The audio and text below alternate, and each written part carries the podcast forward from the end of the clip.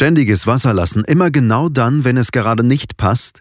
Prostagut Forte mit der einzigartigen Wirkstoffkombination aus Sägepalmenfrüchten und Brennnesselwurzelextrakt hilft, damit Sie weniger müssen müssen und sich entspannt eine neue Folge Vitatalk anhören können. Wir wünschen Ihnen viel Spaß dabei. Zu Risiken und Nebenwirkungen lesen Sie die Packungsbeilage und fragen Sie Ihren Arzt oder Apotheker. Vitatalk. Fühlen, hören, verstehen. Der Podcast rund um Vitalität und Gesundheit von praxisvita.de. Mit Antje Radünz.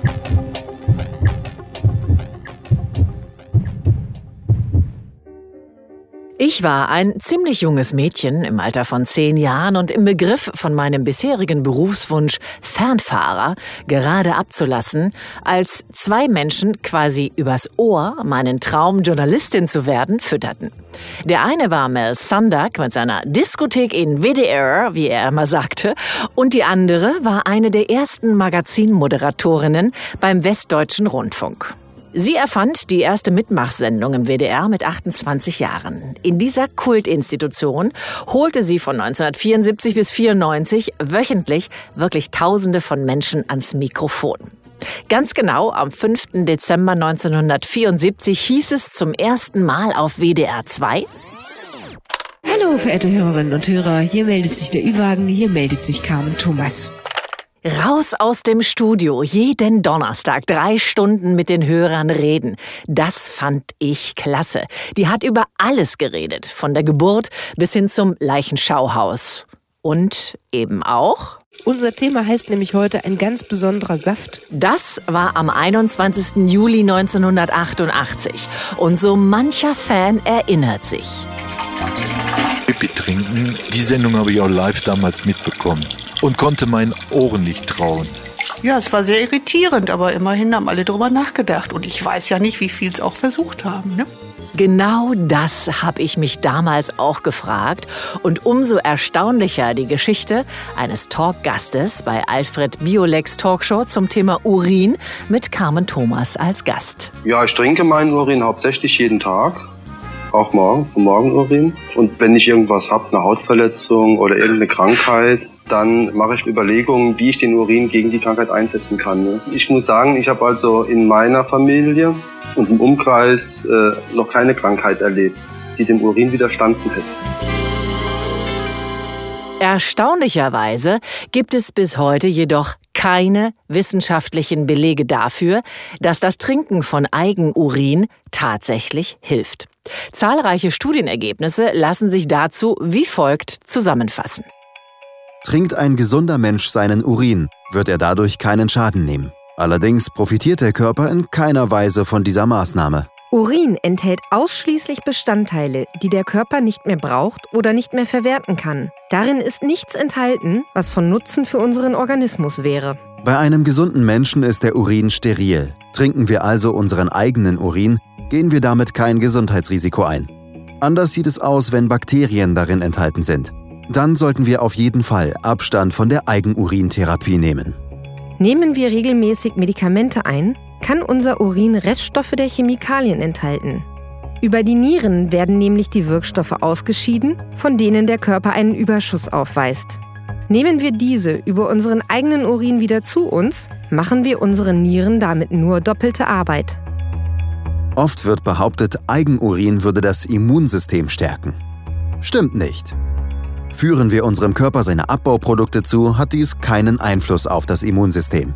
Fühlen sich Menschen durch Eigenurintherapie gesünder und stärker, so ist das wohl eher auf einen Placebo-Effekt zurückzuführen. Na denn Prost! Ich für mich halte es mit Johann Wolfgang von Goethe. Die Botschaft höre ich wohl, allein mir fehlt der Glaube. Halten wir uns an die Fakten. Allen bekannt bereits aus dem Biobuch der fünften Klasse. Wenn wir etwas trinken, läuft die Flüssigkeit in unseren Magen. Von dort aus fließt sie in unseren Darm und in unser Blut. Wenn unser Blut dann von den Nieren gefiltert wird, wird die Flüssigkeit, die nicht mehr gebraucht wird, in Urin umgewandelt und fließt in die Blase. Die Blase sieht aus wie ein kleiner Ballon. Sie ist klein, wenn sie leer ist, und wird größer, sobald sie sich mit Urin füllt. Ist die Blase voll, müssen wir Pipi machen. Von der Blase geht die Harnröhre ab. Über die Harnröhre fließt der Urin aus uns heraus. Und warum heißt Urin nun Pipi? Das kann offenbar niemand so recht beantworten. Es geht dabei um Lautfolgen, die selbst Kleinstkinder schon verstehen und auch sprechen können. Da kommt man mit Darminhalt ausleeren und urinieren nicht sonderlich weit. Und auch, wenn wir Carmen Thomas Buch Urin, ein ganz besonderer Saft, mit einem Augenzwinkern lesen, so bleibt definitiv zigfach belegt, dass Mediziner und Wissenschaftler ruckzuck aus unserem Urin lesen können, wie es uns geht. Und in der Tat lohnt es sich, ab und an mal selbst in die Toilette zu schauen. Haben wir zu wenig getrunken oder gar Spargel gegessen, werden wir spätestens auf dem Klo daran erinnert. Der Urin sagt eine Menge über unseren Körper aus. Er besteht zu rund 95 Prozent aus Wasser, die restlichen 5 Prozent setzen sich aus Harnstoff und Säure, Salzen, wasserlöslichen Vitaminen und zahlreichen Abbauprodukten zusammen. Täglich wird unser Blut von den Nieren gefiltert, für den Körper schädliche oder unnötige Stoffe werden über den Urin ausgeschieden. Und warum ist Pippi meistens gelb? Das Gelb kommt vom geilen Farbstoff Bilirubin. Dieser entsteht beim Abbau des Blutfarbstoffs Hämoglobin. Und jetzt äh, ahnen sicherlich schon alle, warum es so wichtig ist, dass wir den Farbcode unseres Urins auch selber lesen können. Ist der Urin dunkelgelb, sind wir vielleicht nur dehydriert. Haben wir aber ausreichend getrunken, kann es sein, dass wir tatsächlich zu viel Bilirubin im Hahn haben. Doch Step by Step. Erstens. Klarer und farbloser Urin. Keine Gefahr. Hahn wird durchsichtig, wenn er stark verdünnt ist. Die Flüssigkeitsmenge stimmt. Zweitens. Hellgelber Urin. Super. Glatte 1. Setzen. Ebenfalls durchhydriert. Drittens. Gelber Urin. Auch hier ist alles groovy. Keine Anzeichen einer Erkrankung. Die Urinfarbe liegt noch im normalen Bereich, aber ruhig öfter mal zur Wasserflasche greifen. Viertens. Dunkelgelber Urin. Diese Färbung tritt oftmals morgens auf. Weil wir nachts wenig bis gar nichts trinken, ist der Harnstoff dann sehr konzentriert. Im Sommer kann diese Einfärbung aber auch im Tagesverlauf vorkommen, weil wir dann viel schwitzen und oft nicht ausreichend Flüssigkeit zu uns nehmen. Trinken also nicht vergessen. Fünftens. Trübgelber Urin. Ab zum Arzt, raten unsere Experten. Wenn Urin undurchsichtig ist, besteht der dringende Verdacht auf eine bakterielle Infektion. Sechstens. Dunkelgelber bis oranger Urin. Die Ursache kann zu viel des erwähnten Bilirubins im Hahn sein. Möglicher Grund dafür Schädigung der Leber oder eine Blockierung des Galleabflusses, zum Beispiel durch Gallensteine. Auch möglich Gelbsucht oder bestimmte Medikamenteneinnahme, zum Beispiel Antibiotika. Also ab zum Urologen. Siebtens. Brauner Urin. Jetzt könnte Blut im Urin sein. Experten sprechen dann von sogenanntem altblutigem Urin. Der ist Anzeichen eines Infektes oder sogar Tumors. Achtung, unbedingt zum Arzt gehen. Braun gefärbter Urin kann aber auch während eines Fiebers oder starker Dehydration auftreten. Achtens. Rötlicher Urin.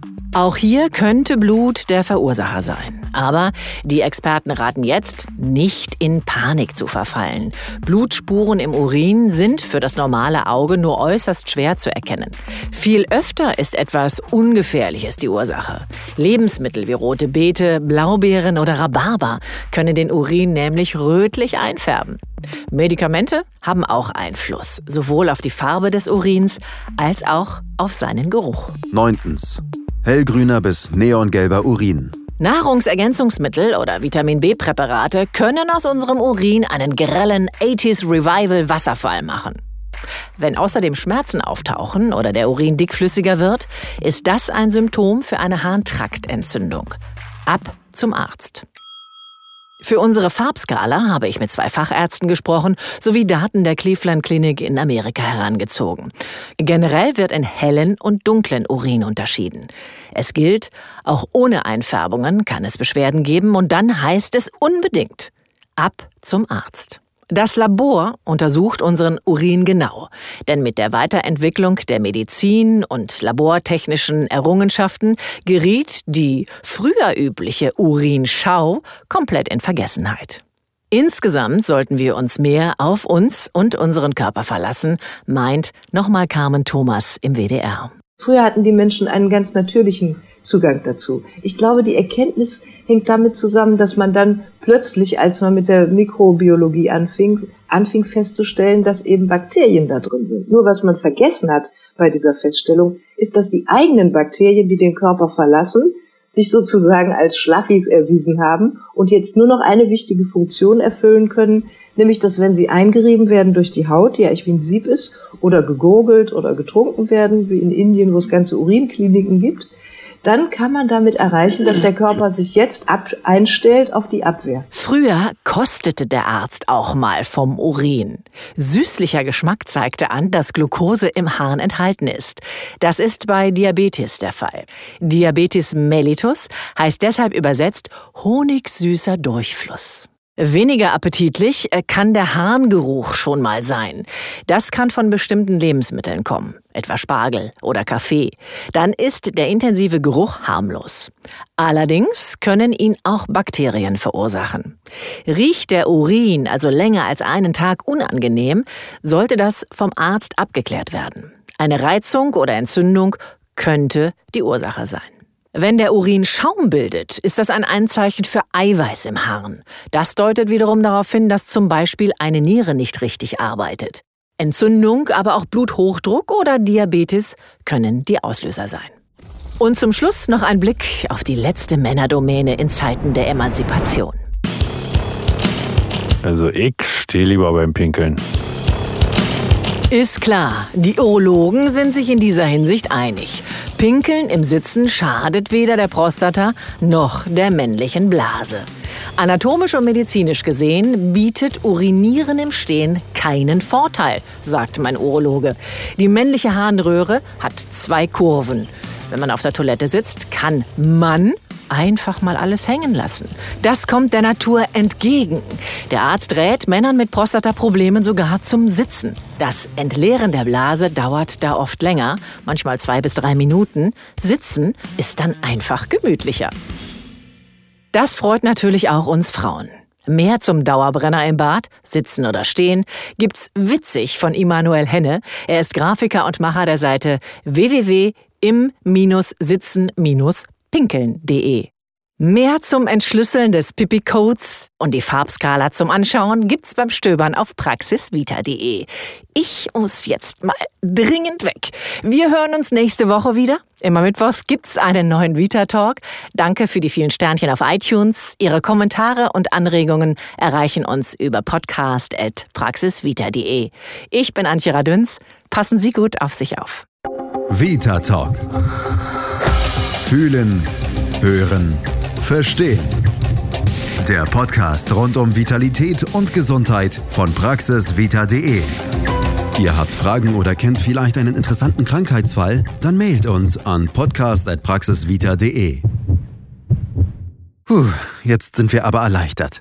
Und damit das auch so bleibt, hilft Prostagut Forte mit der einzigartigen doppelten Arzneipflanzenkraft. Zu Risiken und Nebenwirkungen lesen Sie die Packungsbeilage und fragen Sie Ihren Arzt oder Apotheker. Schatz, ich bin neu verliebt. Was? Da drüben. Das ist er. Aber das ist ein Auto. Ja, eben. Mit ihm habe ich alles richtig gemacht. Wunschauto einfach kaufen, verkaufen oder leasen. Bei Autoscout24. Alles richtig gemacht.